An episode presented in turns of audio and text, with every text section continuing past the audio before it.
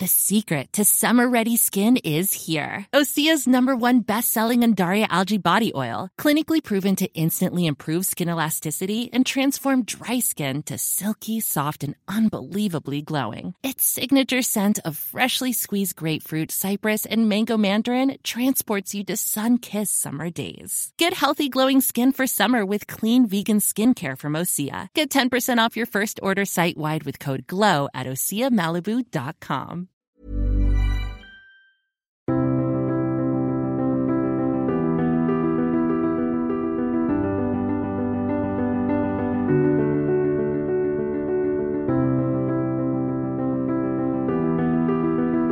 Bonjour, merci pour votre fidélité au podcast Conflit. Vous pouvez retrouver notre revue en kiosque avec un numéro qui est consacré à la criminalité, au djihadisme et aux mafias. Vous de plus en plus nombreux à écouter nos émissions, je vous en remercie et euh, n'hésitez pas bien évidemment à les transmettre et à les faire connaître à votre entourage. Alors en, cette fin d'année 2019, euh, nous allons euh, conclure nos, nos émissions géopolitiques par un sujet un peu transversal qui est la question du chef, la question du commandement. C'est évidemment un élément important. À, conflit, nous traitons beaucoup de sujets de, rapports de puissance, de rapports de nation, euh, la puissance également des entreprises, la puissance économique.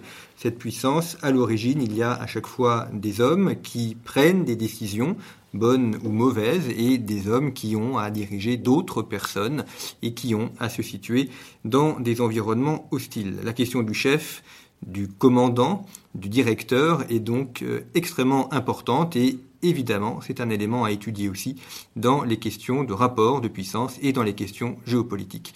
Alors pour en parler, je reçois François Baird. Bonjour. Bonjour Jean-Baptiste. Merci d'avoir accepté notre invitation. Vous êtes passé par euh, l'école de, Saint-Cyr, vous avez été officier euh, dans la Légion étrangère et puis euh, vous, avez maintenant fondé un cabinet de, formation, Edelweiss RH, ainsi que l'école du discernement, où justement vous travaillez sur ces questions de commandement et sur la manière d'être un bon chef. Et je souligne également deux ouvrages que vous avez fait paraître, Le temps des chefs est venu, et 4 euh, 418, qui est un, roman qui porte sur la Grande Guerre. Euh, peut-être commençons en, termes de, terminologie. Euh, le terme de chef n'est plus employé ou quasiment plus employé. On parle de manager, on parle de direction, mais ou de leader. mais chef, c'est un mot qui fait peur ou que l'on bannit. est-ce que c'est uniquement pour des raisons sémantiques ou est-ce que c'est parce que le terme de chef ne convient pas? Alors, je pense qu'il y a un peu les deux. C'est-à-dire qu'il y a effectivement euh, une tendance de société euh, où tout est très libéral et où on veut rien, que rien nous soit dicté. Mais il y a aussi, je pense, le fait que euh, beaucoup de personnes ont, malgré eux, galvaudé le terme chef. C'est-à-dire qu'on peut dire que le petit chef a nuit au chef tout court. Et quand on regarde les générations qui ont eu lieu avant, notamment de l'ère industrielle, on peut considérer qu'on a eu pendant très longtemps comme chef des gens euh, qui n'avaient pas forcément le bon casting, qui étaient plutôt des premiers de la classe, et pour lequel, justement, être un chef, c'était vraiment manager au, au pur sens du terme, c'est-à-dire créer des plans et demander aux gens de correspondre à ces cases parfaites de plans. Et effectivement, à partir du moment où les gens ont considéré qu'avoir un chef, c'est être la case B18 dans un plan parfait, les gens ont rejeté ça, puisque c'est pas ça qui est motivé. Euh, et on pourrait dire justement pour répondre à cela et aller du coup sur la définition de ce qu'est un chef, euh, un peu par une formule, c'est qu'un manager produit la performance. Lui, ce qui l'intéresse, c'est que ce qu'il a bien conçu euh, s'exécute à la lettre. mais on peut dire que les indicateurs de performance, c'est comme une manière bien commode, souvent, de donner des bonnes notes à la défaite, puisqu'il n'y a pas le souci justement de la victoire, mais le souci de correspondre à un plan établi. Le leader produit l'engagement, il embarque, hein, mais Sarkozy est un leader, mais est-ce que c'est un chef Et justement, un chef produit la victoire. C'est-à-dire que la différence entre le fait d'embarquer et de produire la victoire, c'est que le premier demande aux gens de le suivre, souvent de manière émotionnelle, mais il ne sait pas forcément où il va, tandis que le chef, toute son intelligence se concentre sur cette chose indispensable, c'est de donner à hauteur d'homme et à portée de main, et par étapes, des objectifs atteignables. Et donc lui va animer l'exécution sans cesse de cette intelligence de situation qui lui permet de donner euh, la limite de bon qui vient. On le voit également dans, l'historiographie, on a eu une histoire qui est très tournée sur l'étude des hommes, les, chefs militaires, les hommes politiques, et puis après, d'ailleurs pour des raisons assez louables aussi, de vouloir euh, renouveler les études historiques, on est passé plutôt sur les grands événements, voire on parle des batailles sans parler euh, des chefs ou des commandements qui dirigent les batailles, ou on parle des périodes historiques sans évoquer les, chefs d'État ou les chefs d'entreprise. Euh, il faut arriver peut-être aussi à, manier les deux, c'est-à-dire à la fois avoir les grandes lignes et puis voir comment euh, les, personnes interviennent dans, ces grandes lignes. Euh, ce qui suppose une, première, première question sur, sur le chef. Est-ce que il y a des personnes qui sont naturellement chefs, qui sont naturellement appelées à commander et, et, à conduire à la victoire ou est-ce que c'est quelque chose qui se travaille par le tempérament, par la formation, par l'éducation? Oui, alors, et, je rebondis avant de répondre à votre question sur le fait que ce qui est très intéressant souvent, c'est que notre histoire euh, souligne les événements et souligne parfois des chefs stars qui leur permettent d'avoir une visibilité, mais qui ne sont pas forcément des chefs. Je rêve vraiment un jour d'écrire un bouquin sur les leaders silencieux qu'ont fait la France. Les Charles V le Sage, vous voyez, les Louis XI, euh, euh, Pompidou, à la, limite, qui sont pas les gens qui vont, qui vont avoir le plus d'éclat momentané, mais qui ont, auront une intelligence de l'action qui produira de l'effet. Hein, on parle souvent de guerre asymétrique. Aujourd'hui, il y a une asymétrie qu'on souligne peu, qui est l'asymétrie du discours et des faits. Prime au discours et négligence des faits, alors que c'est les faits dont on a besoin. Pour répondre à votre question, euh, pour voir justement euh, euh, chef ou pas chef, pour moi, bien évidemment, et c'est là-dessus qu'effectivement j'ai fondé mon approche, hein, et parler de mon cabinet, mais, mais premier élément de, mon approche, c'est de redéfinir les personnalités et d'aider des gens à choisir euh, un métier qui correspond à leur personnalité. Hein. J'ai aussi une autre activité que j'appelle ostéopathie d'organisation, qui est précisément bah, de mettre les gens à leur place dans les boîtes. Et je m'aperçois que souvent, dans les entreprises, ça ne marche pas parce qu'on a mis à la tête quelqu'un qui a une superbe pensée ou qui a un créatif génial, mais qui a aucune intelligence de l'exécution. Et donc, pour moi, il y a bien des dimensions naturelles qu'on pourrait résumer comme ça. Hein. Euh, en prenant une image biblique simple, on est tous prêtres, prophètes et rois, mais il y a bien des prêtres, des prophètes et des rois. La différence, c'est quoi? Euh, L'exemple le plus simple que je puisse vous donner, euh, vous prenez un médecin urgentiste, un médecin Mère Teresa et un médecin expert, chercheur, publicateur, ils peuvent avoir sur le papier le même CV, mais dans la durée, et je pense que s'il y a une chose essentielle à retenir de tout notre échange, c'est ce mot durée. On ne raisonne plus sur la durée, on raisonne que sur des instantanés. Dans la durée, leur comportement va avoir une tendance de fond différente le médecin Mère Teresa, ce qu'il cherche, c'est l'interaction. Il peut voir 200 fois la même pathologie, ça ne lui pose aucun problème. Le médecin chercheur, ce qu'il cherche, c'est le contenu à produire, le contenu juste, que ce soit l'expertise ou que ce soit l'idée nouvelle. Et le médecin urgentiste, ce qu'il cherche à produire, c'est de la décision. Ils sont alimentés tous les trois par des choses différentes. Le médecin Mère Teresa, qui est plutôt donc le prêtre, le relationnel et plus par l'interaction.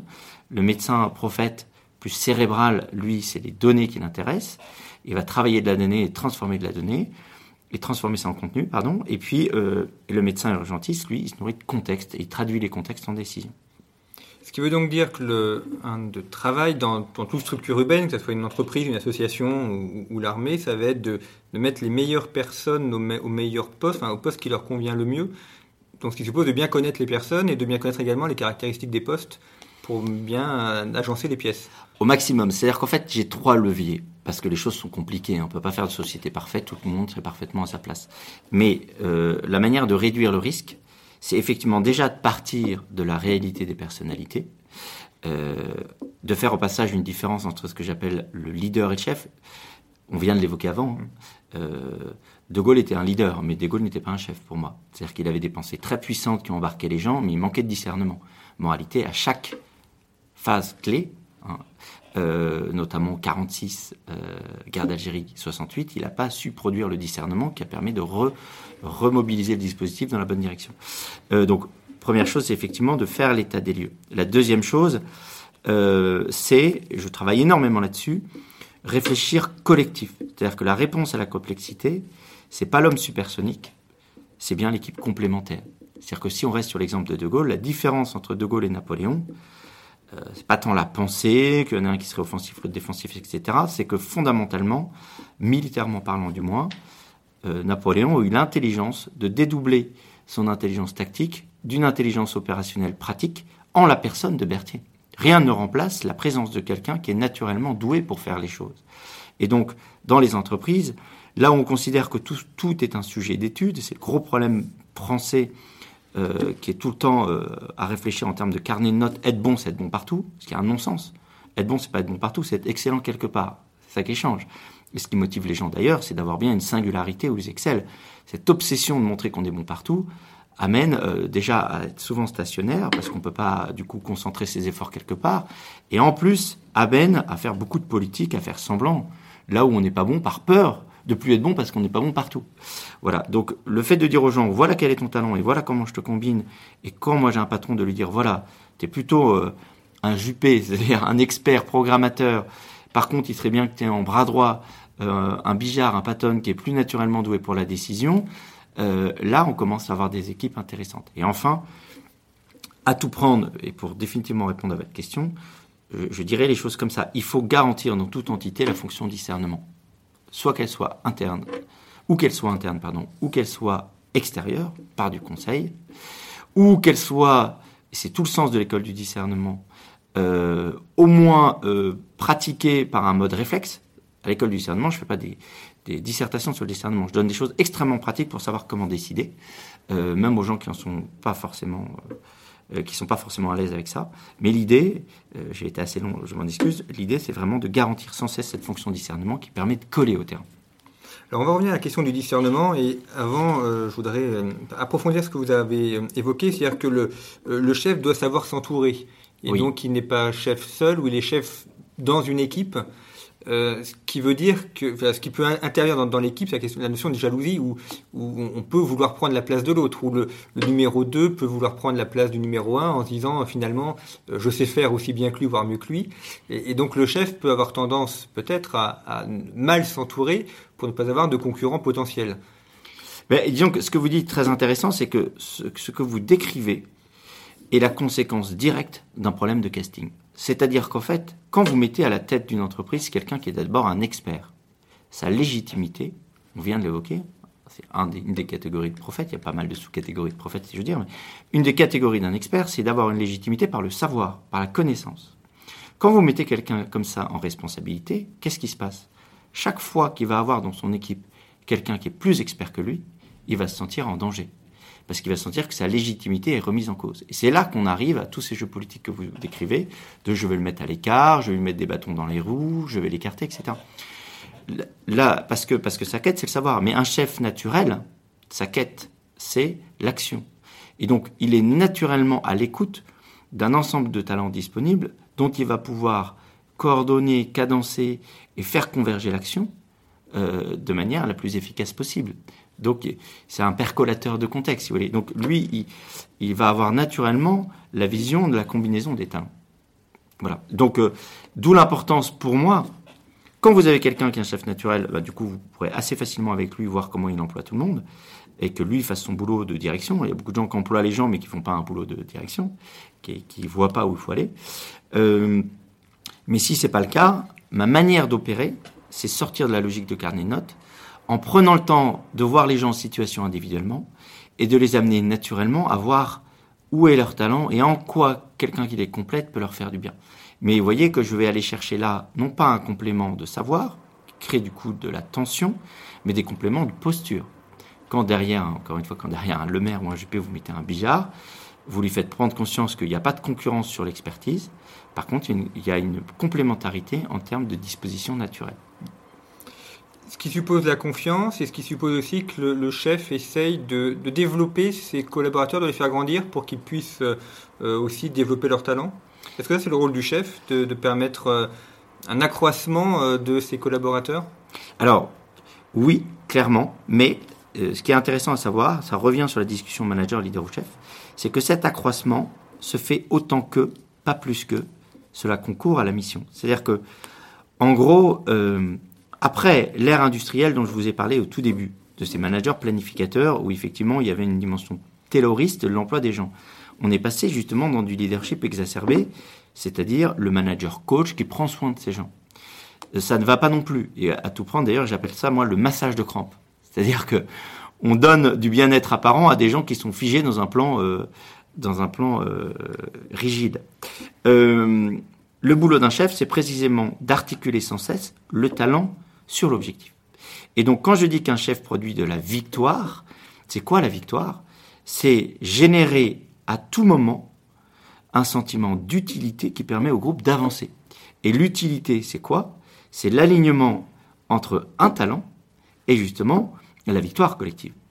Euh, ce qui fait que quelqu'un se lève le matin, ce qui fait que qui dans la durée il, est maintenu dans sa motivation, c'est que il est effectivement reconnu dans ce qu'il est, qu'on lui donne l'occasion de croître dans ce qu'il est, mais que parce qu'un chef fait un effort de conjonction permanente, plutôt que de s'occuper de ces gens de manière démultipliée, euh, il va donner à la personne la possibilité que son talent produise de la victoire pour le groupe.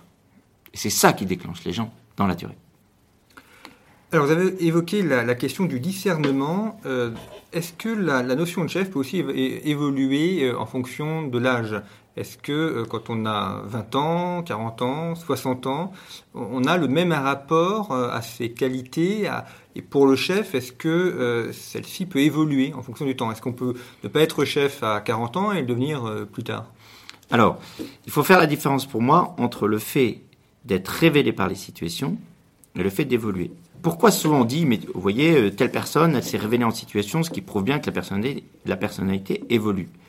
En fait, c'est une erreur de lecture. C'est-à-dire que on est dans un système aujourd'hui où scolairement on valorise les experts et où on va dire médiatiquement on valorise les vendeurs.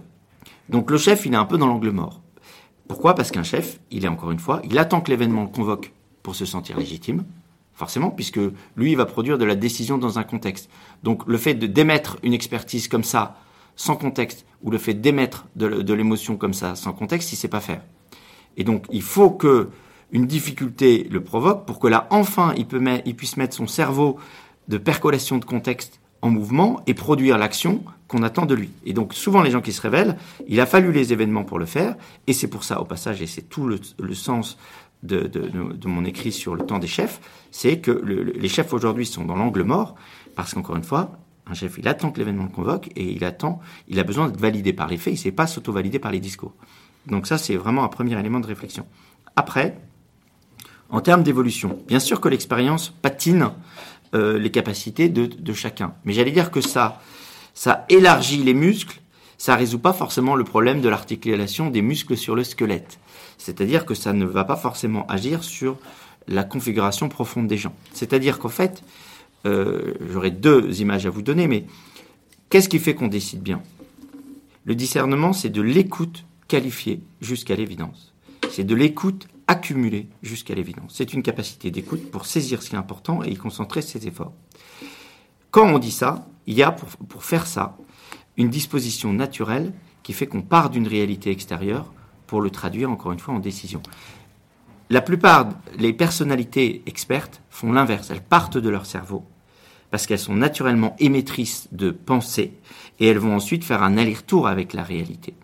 Ce qui se passe souvent du coup, c'est que quand vous avez un expert en position de décision, pourquoi souvent il décide un peu à côté de la plaque? Parce que pour lui décider, c'est faire un aller-retour avec ses certitudes, un aller-retour avec sa connaissance. Donc d'ailleurs, les experts, quand vous leur parlez du management, ils vous disent tous le seul sujet, c'est l'expérience. Et d'ailleurs, si vous n'avez pas d'expérience, circulez, il n'y a rien à voir, vous reviendrez quand vous aurez de l'expérience. C'est une erreur. C'est-à-dire que bien sûr que l'expérience élargit le champ de connaissances et le champ de sensations.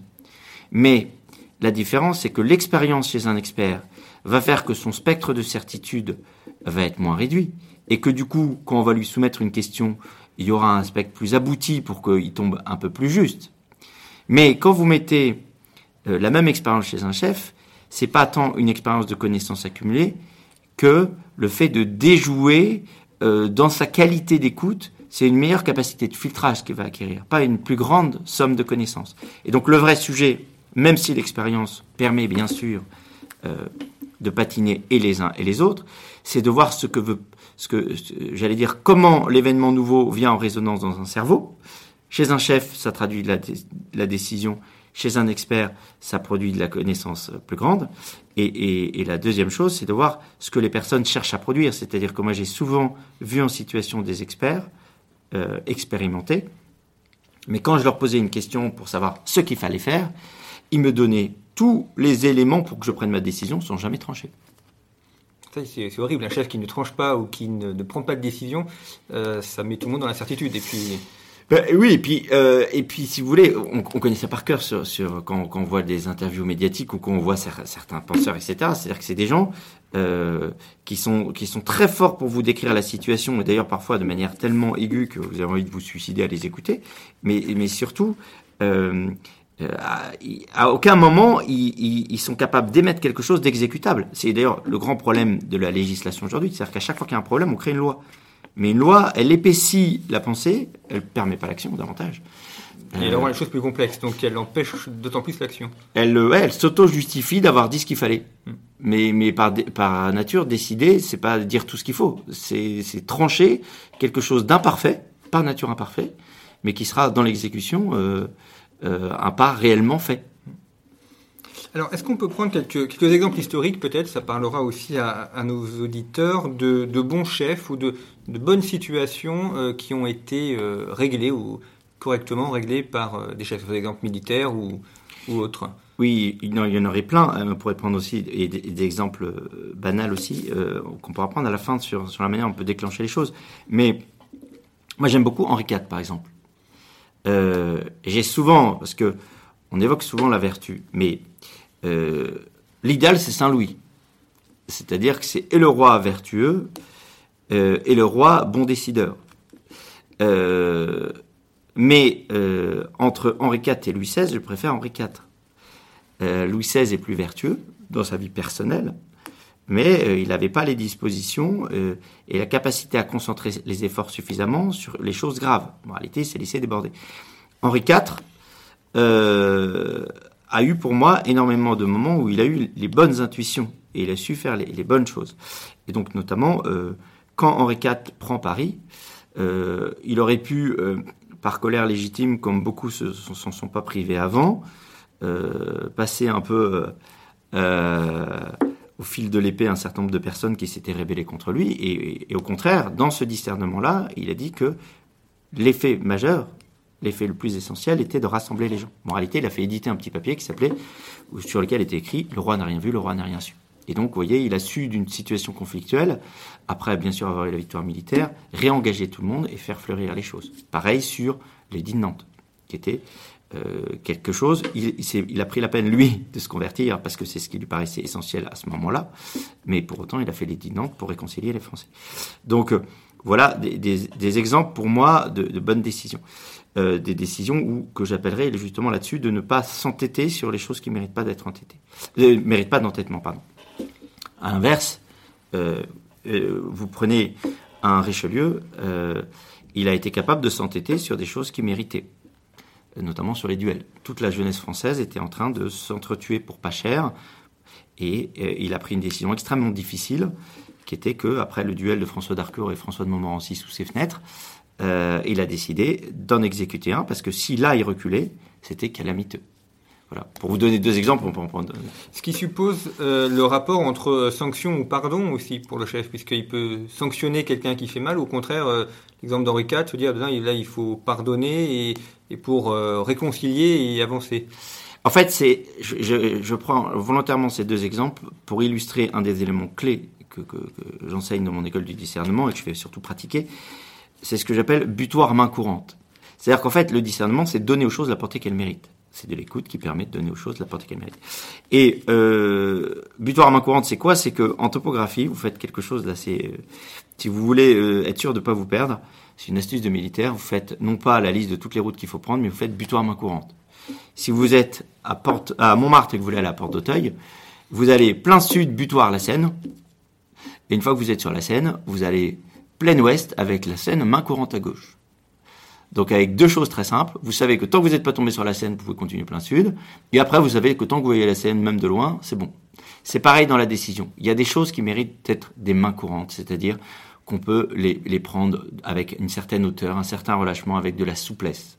Et des choses sur lesquelles ça doit être absolument non négociable. C'est comme quand vous avez des enfants, il y a plein de bêtises qui sont des mains courantes, mais le jour où votre enfant vous ment, c'est un butoir. C'est non négociable et il ne sort pas de, l'entrevue avec vous tant que les choses ne sont pas au clair. Eh bien, c'est pareil en politique. C'est-à-dire que vous voyez bien que là, sur Henri IV, euh, l'exemple de Henri IV, c'est une main courante. Il n'était pas nécessaire de punir les gens. Il n'était pas nécessaire de s'obstiner. Et là, il devenait crucial de pardonner. En revanche, dans le deuxième cas, si Richelieu pardonnait, ça aurait pu être une valeur personnelle intéressante, mais là il ne s'agit pas d'une démarche personnelle, il s'agit d'une démarche politique. Si, après des années pendant lesquelles la jeunesse s'est entretuée, que Richelieu décide enfin de faire une mesure forte pour que les choses ne se renouvellent pas, il y a quelqu'un qui le provoque là et qui, si jamais là il cède, les duels, c'est sûr, repartent au moins pour 50 ans. Et donc là, il ne peut pas capituler au risque du sacrifice que c'était. Il faut bien imaginer qu'il a tué quelqu'un qui devait être pas loin d'être un proche parent. Il faut imaginer ce qu'il a dû endurer derrière par la décision qu'il a prise. Vous voyez, en politique, c'est ce qu'il faudrait aujourd'hui. Que de signaux faibles méritent non pas du pardon, mais au contraire de la ténacité dans la décision. Ce qui suppose également la, force de caractère. Euh, si on prend le cas d'Henri de, IV, euh, beaucoup lui ont reproché de ne pas passer les, les, au fil de l'épée.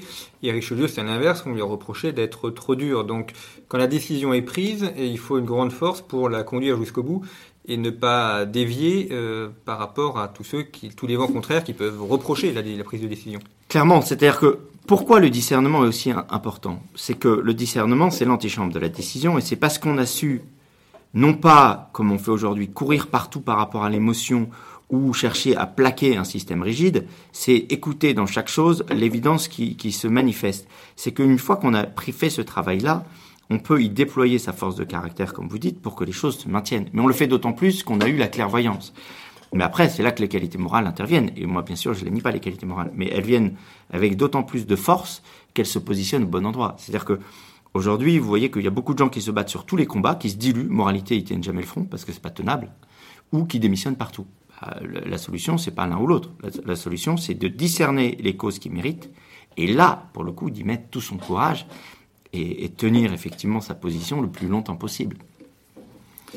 Alors, nous avons pas mal d'étudiants qui, lisent Conflit et, qui écoutent nos, émissions. Euh, à, ces étudiants euh, qui ont euh, une vingtaine d'années et, donc certains auront des, carrières de, chef ou de directeur, qu'est-ce que vous pourriez leur conseiller pour qu'ils soient un bon chef, soit comme lecture, soit comme activité, et peut-être aussi des activités qui permettent de se former à, ce rôle du chef Alors, j'aurais un mot-clé qui serait l'écoute on est un monde qui n'écoute plus.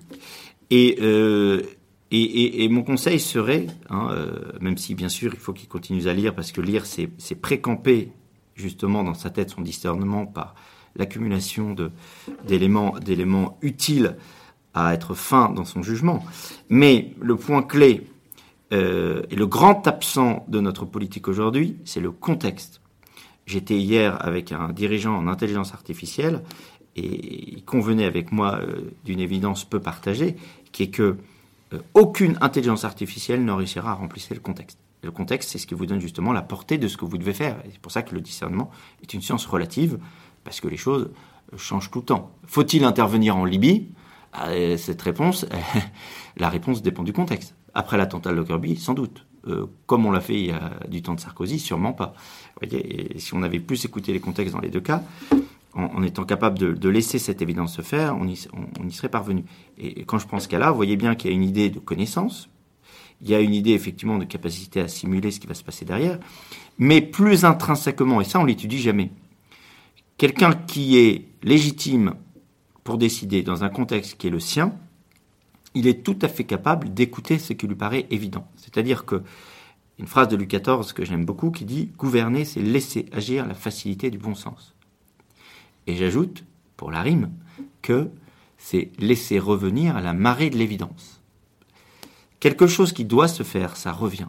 L'évidence, elle revient. Elle vous passe pas par le cerveau comme ça et disparaît comme une voleuse. Non, elle revient. Et pour que l'évidence revienne, il faut se taire beaucoup et il faut écouter longtemps. Plus, vous voyez, tous nos jeunes, j'ai envie de leur dire, lâchez vos portables, lâchez les dix mille choses que vous faites et déjà observer l'environnement qui est le vôtre. Regardez, il y a plein de choses à observer dans la vie courante, dans la vie quotidienne. Euh, laissez aussi les choses filtrer. Vous voyez, moi, je, regarde un peu la presse, mais pas tant que ça, parce que je sais que ce qui est important me reviendra aux oreilles tôt ou tard, parce que ce sera reporté, parce que ça reviendra à force. Euh, être capable d'opérer cette écoute filtrante-là, et on pourrait finir un peu cette réflexion sur Louis XIV, euh, Louis XIV expliquait que dans tout le temps qui était long pour lui, pendant lequel il y a eu la régence, puis on va dire le, tutorat de, Mandat, de, Mazarin, le,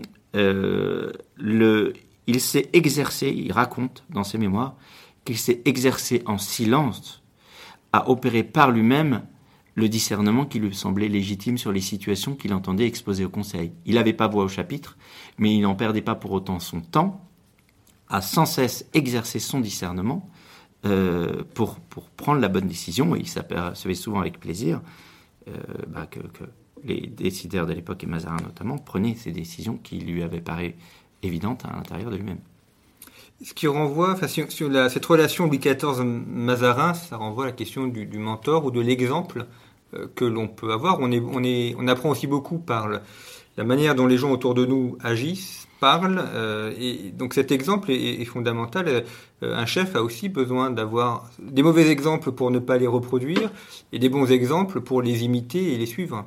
C'est très vrai. C'est-à-dire que là-dessus, c'est une bonne chose aussi, et c'est aussi un conseil qu'on peut donner à la jeunesse, c'est d'identifier euh, des mentors qui, valent le coup. C'est-à-dire que pour moi, les mentors qui valent le coup, c'est plus des exemples comportementaux que des purs penseurs. C'est-à-dire qu'aujourd'hui, je vois parfois des enthousiasmes démesurés sur de la pensée pure, euh, qui amènent souvent à des comportements euh, radicaux ou inconséquents. choisir beaucoup plus pour moi des personnalités qui inspirent. Moi, je peux vous dire que sans doute mon mentor le plus inspirant s'appelle Élite Saint-Marc. C'est quelqu'un qui inspire à tout niveau, euh, beaucoup plus que par sa pensée, par la qualité de, son humilité et la qualité de son, positionnement successif à travers les fracas de l'histoire qu'il a connus, et du temps de la résistance, et du temps de l'Indochine, et du temps de l'Algérie, et par la suite. Hein. Euh, et lire peut-être sa lettre que dire un, jeune homme de 20 ans. Voilà. Et donc effectivement, euh, important de choisir mort ou vivant d'ailleurs, qu'importe, mais euh, des mentors inspirants, et il y a encore aujourd'hui beaucoup de gens et de chefs qui peuvent l'être pour ça. Donc l'importance du modèle, est-ce que l'éducation, euh, vous avez évoqué les lectures, l'éducation va passer par euh, la culture générale, ce que l'on acquiert au niveau intellectuel, par l'imitation de personnes qu'on a vues, et puis par le travail sur soi également? Oui, je pense que vous avez bien énuméré les choses. Le travail sur soi très important aussi, c'est-à-dire que un homme libre, c'est un homme qui est capable euh, euh, de, tout en tout, déjà d'un droit d'inventaire. Il est capable de récupérer son héritage et de faire le tri sur ce qui lui paraît euh, à conserver et ce qui est de l'ordre des casseroles transmises et qui ne sont pas les siennes. et c'est quelqu'un qui, on pourrait dire ça comme ça, élargit son espace de règne. C'est-à-dire que chaque fois que euh, vous voyez, j'interviens souvent aussi dans des, dans des cycles aujourd'hui auprès de jeunes, auprès d'hommes qui se posent des questions sur quelle est la place de l'homme, euh, auprès de, auprès d'étudiants, euh, auprès d'un certain nombre d'autres cercles. Et, et, souvent revient ce sujet justement du positionnement. Et le titre de ma conférence là-dessus, c'est souvent comment devenir capitaine de sa vie. Et donc c'est le cœur de sujet sur le travail sur soi. Et j'ai souvent dans le propos liminaire le fait que ce qui fait un homme, ou une femme aussi d'ailleurs, c'est à un moment donné, tôt ou tard, euh, la capacité euh, à exister en dehors du groupe. Vous voyez, il y a beaucoup de gens qui se créent, euh, côté mec, des virilités, et côté épouse, des, sociabilités fortes, mais, sur le seul principe de dire on est tous ensemble, donc on a raison. Et, et je trouve que c'est souvent une couverture pour une lâcheté, c'est-à-dire c'est pratique, on crie tous ensemble qu'on est super viril, mais concrètement on suit une masse.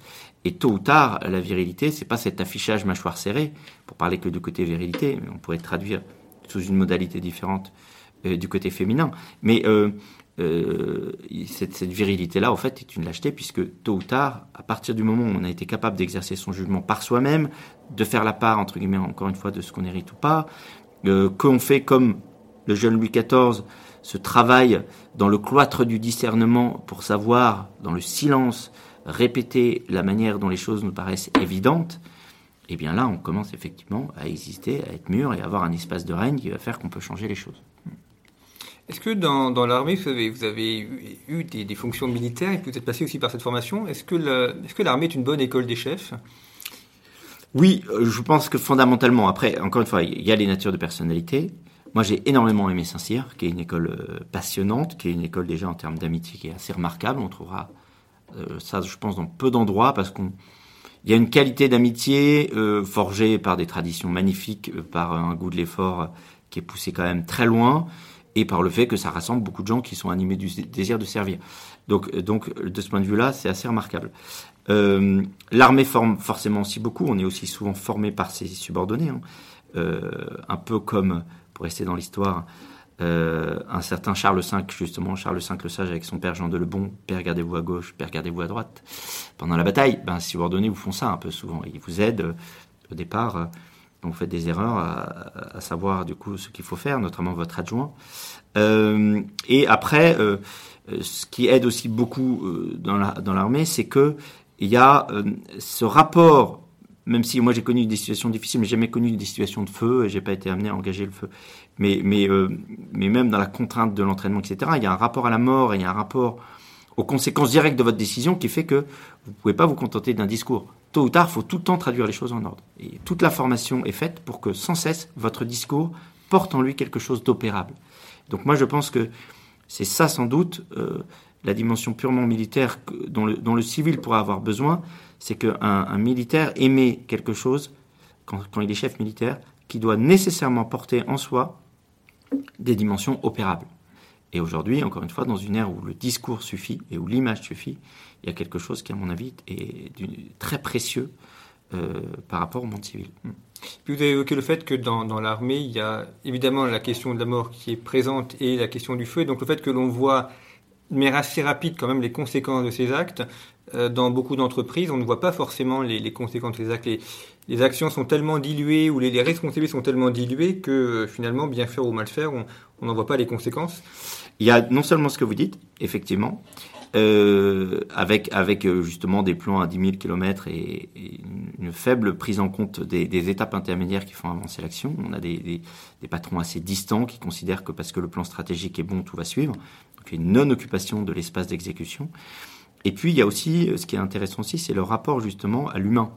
C'est-à-dire que euh, l'armée considère que parce qu'il y a une grande qualité euh, de la cohésion et de la vie collective, la mission s'en trouvera nécessairement bien.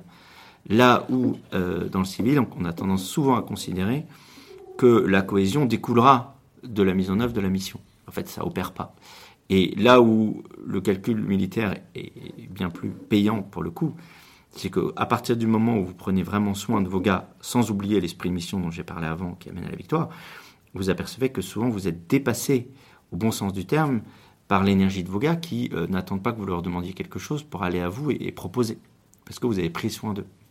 Donc de ce point de vue-là, effectivement, il y a une prise en compte euh, de cette réalité humaine qui fait qu'effectivement, euh, la, la, la, manière de coller à l'objectif est beaucoup plus euh, profuse et féconde. Alors vous avez employé hein, le, le, verbe servir. Euh, y a, y a, euh, on, on, va terminer là, là sur ce point-là. Euh, Est-ce que le, le, chef est nécessairement quelqu'un qui sert, qui sert ses hommes ou ses subordonnés et qui sert à une cause plus importante? Ou est-ce que la notion de service est décorrélée de la, notion, de la, du rôle du chef? Alors ce qui est très intéressant, c'est que moi je le corrèle à la, à la personnalité. C'est-à-dire que je dis aussi pour provoquer souvent par rapport à des gens qui se définissent que sur des qualités morales, qui sont absolument clés qui manquent. Mais les, qualités morales, c'est comme les bras en escalade. Ça suffit pas. Il y a un moment, il faut, avoir l'appui des jambes. Et souvent, euh, dans certains environnements, on va juste parler des qualités morales. Et du coup, vous avez des gens, par exemple, qui vont s'engager dans des causes qui correspondent pas du tout, qui correspondent pas du tout à leur personnalité, euh, simplement pour le désir de servir. Donc servir, c'est un peu là aussi un de mes leitmotifs, c'est euh, on ne sert qu'en étant soi. Hein, et la meilleure manière de sauver le monde est de servir euh, monde qui est déjà sauvé au passage, la meilleure manière de servir, c'est d'être soi. Et donc, oui, servir, ça c'est ce qui va vous donner de la durée et du cœur à l'ouvrage, mais euh, cette disposition morale fonde sa vitalité sur votre qualité naturelle, d'où l'importance de se connaître et de donner aux gens non pas de l'énergie démultipliée mais à bout de bras, mais donner aux gens la puissance de ce que vous êtes vous-même. Eh bien, merci beaucoup, François Bern, d'avoir évoqué avec nous les qualités du chef et, ce rôle du chef. Euh, je rappelle, donc, vous avez dirigé et fondé le, Edelweiss RH qui euh, forme des personnes à, à devenir chef et à avoir ce, cette action euh, dans leur milieu et puis que vous dirigez également l'école du discernement. Et je renvoie à votre ouvrage Le temps des chefs est venu. Euh, toutes ces informations sont à retrouver sur le site de Conflit. Merci pour votre fidélité à nos émissions à bientôt.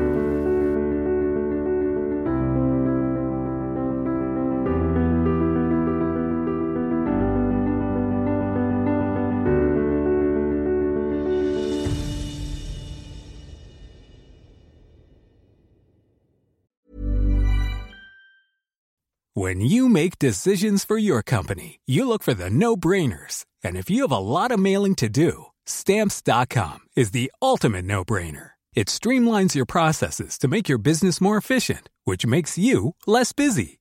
Mail checks, invoices, legal documents, and everything you need to keep your business running with stamps.com. Seamlessly connect with every major marketplace and shopping cart Schedule package pickups and see your cheapest and fastest shipping options from different carriers with rates up to 89% off USPS and UPS rates. And with the stamps.com mobile app, you can take care of mailing and shipping wherever you are. Make the same no-brainer decision as over 1 million other businesses with stamps.com. Sign up with code program for a 4-week trial plus free postage and a free digital scale. No long-term commitments or contracts. That's stamps.com. Code program.